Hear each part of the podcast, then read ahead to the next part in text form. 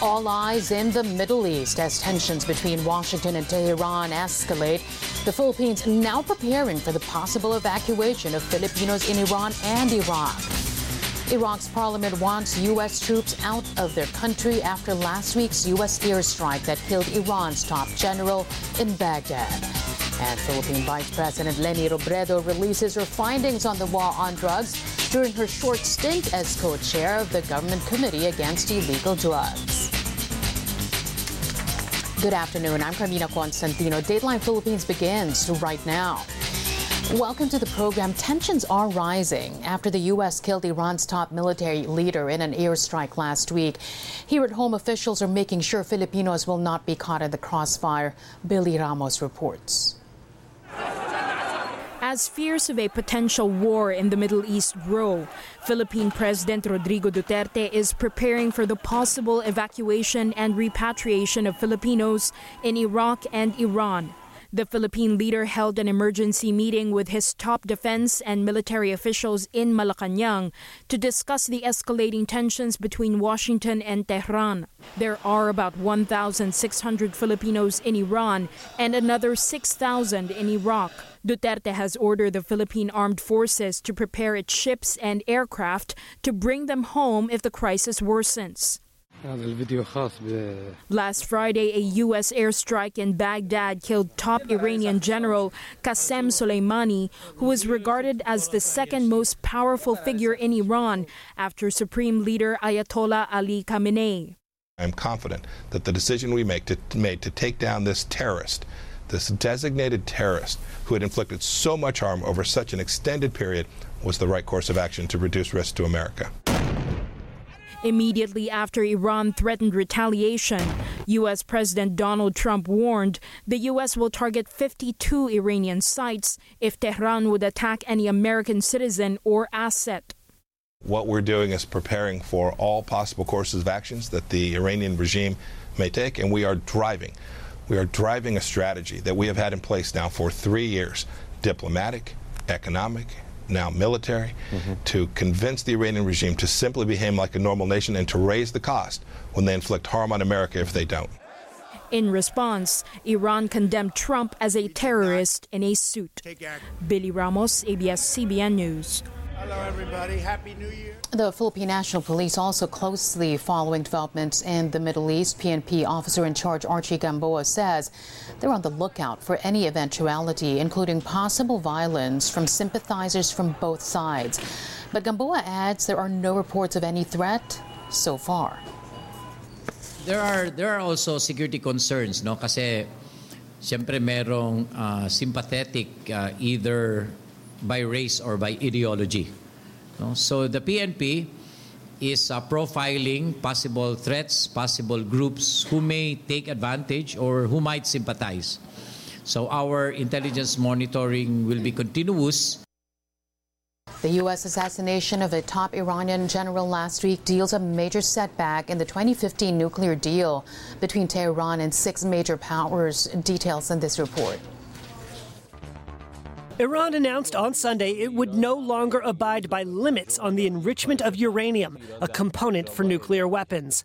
Tehran's announcement was expected, but it coincided with a major escalation of hostilities with Washington. Last week, an American airstrike killed Iranian military commander Qasem Soleimani. Iran has steadily, if cautiously, announced moves away from the landmark 2015 nuclear deal signed under U.S. President Barack Obama between Tehran and six major powers. That agreement, also known as the Joint Comprehensive Plan of Action, or JCPOA, dropped sanctions on Tehran in exchange for limits on that nation's nuclear program. International inspectors repeatedly verified that Iran had complied with the deal. But last year, the U.S. quit the JCPOA and ramped up sanctions, provoking new hostilities with the Islamic Republic. Iran responded by increasing uranium enrichment beyond the limits set by the deal and stockpiling nuclear material. Tehran on Sunday said it would continue to keep a United Nations nuclear watchdog apprised of its program. It said that it was ready to resume cooperation with the JCPOA if the U.S. dropped its sanctions. Over in Iraq, lawmakers have passed a resolution booting foreign soldiers out of their country. That's in the wake of the U.S. airstrike in Baghdad last week that killed Iran's top military leader. Here's the full story. Iraq's parliament on Sunday called for the U.S. and other foreign military forces to leave the country after an American airstrike killed a top Iranian commander and an Iraqi militia leader. The airstrike last week provoked a backlash against the U.S. in Iraq, unifying squabbling political parties and sparking street protests by Iranian backed Shiite militia groups. In a special session on Sunday, the Iraqi parliament passed a resolution calling on the government to end all foreign troop presence. Parliamentary resolutions, unlike laws, are non binding to the government, but this one is likely to be heeded. Prime Minister Adel Abdul Mahdi, who heads a Shiite led government, had earlier called on Parliament to end foreign troop presence as soon as possible. A day earlier, Abdul Mahdi was seen in a crowd of mourners as part of a funeral procession for Iranian Major General Qasem Soleimani and an Iraqi paramilitary commander, Abu Mahdi al Muhandis. Soleimani commanded an elite unit in Iran's Islamic Revolutionary Guards Corps. The U.S. blames him for plotting attacks against American troops in Iraq and American allies across the region. Abu Mahdi al Muhandis was a deputy in Iraq's Popular Mobilization Forces, or PMF, an umbrella group of predominantly Shiite militia fighters with close ties to Tehran. The U.S. accused factions of the PMF of recent rocket attacks against American bases in Iraq that killed a U.S. contractor. Iran condemned the American airstrike as an assassination and a quote act of terrorism and vowed to retaliate. Some 5,000 American forces remain in Iraq, mostly in an advisory role. On Sunday, a Pentagon official said the U.S. led coalition battling the remnants of Islamic State had halted most of its operations for now in favor of protecting its forces amid soaring tensions with Iran. Qasem Soleimani had worked hard to get American forces out of Iraq and pull Baghdad closer under Iranian influence. Sunday's vote suggests he might achieve one more objective in death. World leaders are stepping in to prevent any further escalation of tensions between the U.S. and Iran. French President Emmanuel Macron is advising Iran to avoid any action that will further destabilize the Middle East. British Prime Minister Boris Johnson echoes that sentiment, saying reprisals will only lead to more violence. Turkish President Tayyip Erdogan, meanwhile, sounds the alarm over the possibility of Iraq being stuck in the middle of the conflict between Washington and Tehran. He says Ankara is closely monitoring the aftermath of Friday's airstrike in Baghdad. At the Vatican, Pope Francis called for an end to hostilities as he spoke about tensions in many parts of the world.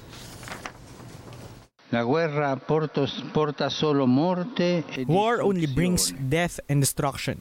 I call on all sides to keep the flame of dialogue and self restraint alight and ward off the shadow of hostility. Philippine lawmakers pushing for the creation of a new cabinet level government agency for overseas Filipino workers. This after the killing of another Filipino household worker, Jeanelyn Villavende, in Kuwait. Senator Manny Pacquiao believes having a Department of Overseas Employment would give more resources to help Filipinos working abroad and would also give additional manpower to aid distressed Filipinos. House Committee on Labor and Employment Chairman Eric Pineda agrees. He says having a cabinet level office would also consolidate the functions of the many agencies concerning OFWs. The problem is we have so many agencies, you know, pertaining to the OFWs. So it's not a concerted effort. So what we're doing is we're putting them all in one roof so that isa lang ko kontakin talaga ng mga OFW. Someone that can really take care of their welfare, someone that can look after their protections. Mm -mm uh, we don't have that direct uh, group that will manage this, their uh, their affairs the, in the in in the in uh, the Middle East or in some parts of uh, Asia kung nasaan ang mga OFW natin. Ang problema kasi andyan ang uh, DOLE, andyan ang OWA, andyan yung uh, Office of the Migrant Work. Marami. So, what we're doing now is we consolidated everything, sinubsum namin karamihan, except for the functions of OWA. Pero, marami talagang uh, pinasok dyan sa department na yan para talagang mabigyan sila ng talagang attention that they need. We have to rely on them. Pineda is hoping the new department will be created within this year. The Philippines closely monitoring all passengers of flights coming from China and Hong Kong, especially those who show flu-like symptoms. This comes after a viral outbreak of pneumonia in Wuhan, China. A screening and health check for all passengers coming from Hong Kong and China are now being implemented by the Philippine Bureau of Quarantine. The increased monitoring comes after the Wuhan Municipal Health and Health Commission in China reported 44 patients with unexplained pneumonia. All were found to have visited the South China seafood market in the Chinese city of Wuhan. They later had flu like symptoms such as cough, colds, body pain, and difficulty of breathing. The origin and strain of the virus is still unknown. It's really an infectious process, hindi siya dahil sa change in temperature or an allergic uh, reaction. Mukhang it's a new kind of virus na hindi pa natin siya kakilala sa ngayon. Experts say the symptoms of the viral pneumonia may be compared to that of the severe acute respiratory syndrome or SARS outbreak in Asia, which killed hundreds in 2002 and 2003. But this particular strain seems to be not as virulent. Clusters of people were infected in one area. There are 44 cases uh, diagnosed with pneumonia all at the same time in one, two, two, two weeks in that market. There were like 11 that were critical. So th- that's, that makes it something like alarming. If this another type of viral pneumonia that can spread easily and can be transmitted to one another to another person that can cause severe clinical manifestation or even death. Health officials are calling on the public to practice proper hygiene and to take steps to avoid getting infected with pneumonia. We just have to monitor what's going on and uh, probably you know, on our part still have to keep ourselves healthy, malinis na environment, and then of course, no, um, vaccine against pneumonia. The Philippine Health Department allays fears in the mystery virus, adding that government is taking steps to prevent infected persons from entering the country.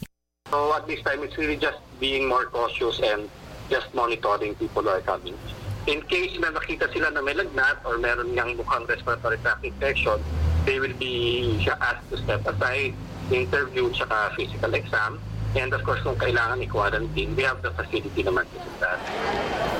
No travel advisory has been issued yet for Hong Kong and China. The Wuhan Health Commission says it is still working to identify the cause and source of the mysterious viral pneumonia outbreak, but it has ruled out the flu like virus SARS, which killed hundreds more than a decade ago, the MERS virus, or even bird flu. The Duterte administration's war on drugs, a failure. That's according to Philippine Vice President Leni Robredo, who finally shared her findings during her brief stint as co chair of the Interagency Committee on Anti Illegal Drugs, or ICAD.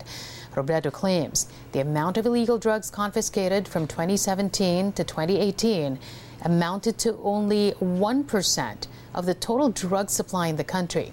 She slams the campaign's focus on small time players instead of going after drug lords. Robredo reiterates her call for a recalibration of the drug war strategy. She also suggests the leadership of the ICAD to be transferred to the Dangerous Drugs Board.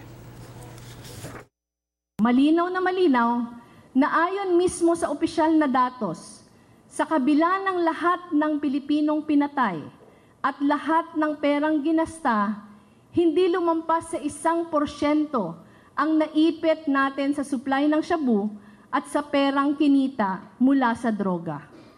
Isang porsyento. Isipin na lang natin kung exam ito ang magiging score ng ating pa- pamahalaan ay 1 over 100. Mula sa datos na ito, makikita natin na kinakailangan ang pagpalit ng estratehiya. Kasama na rito ang pagtigil sa tokhang at paglabas ng bagong kasulatang mayroong mas malinaw na layunin at operational guidelines para maiwasan ang mga, mga naging abuso ng iilan sa kampanyang ito. Imbes na habulin o patayin ang nagbebenta sa kanto, kailangang tugisin ang pinanggagalingan ng droga, ang malalaking drug lords. Sila ang tunay na kalaban, hindi ang ordinaryong mamamayan.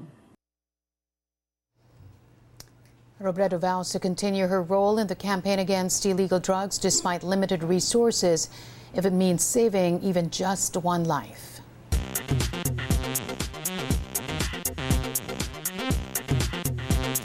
The 77th Golden Globe Awards, honoring the best in television and film, has named its new roster of winners. Once Upon a Time in Hollywood was named Best Movie, Musical, or Comedy. Its star Brad Pitt also took home the Best Supporting Actor honor. Joker's Joaquin Phoenix is Best Actor for a Drama Movie, while Taron Egerton's Elton John portrayal got him Best Actor in a Comedy or Musical. Other honorees include Ellen DeGeneres and Tom Hanks, who picked up Lifetime Achievement Awards for their accomplishments in TV and film. And that's today's online edition of Dateline Philippines. Thanks for joining us. I'm Carmina Constantino. Don't forget to like and share this video and leave your comments below.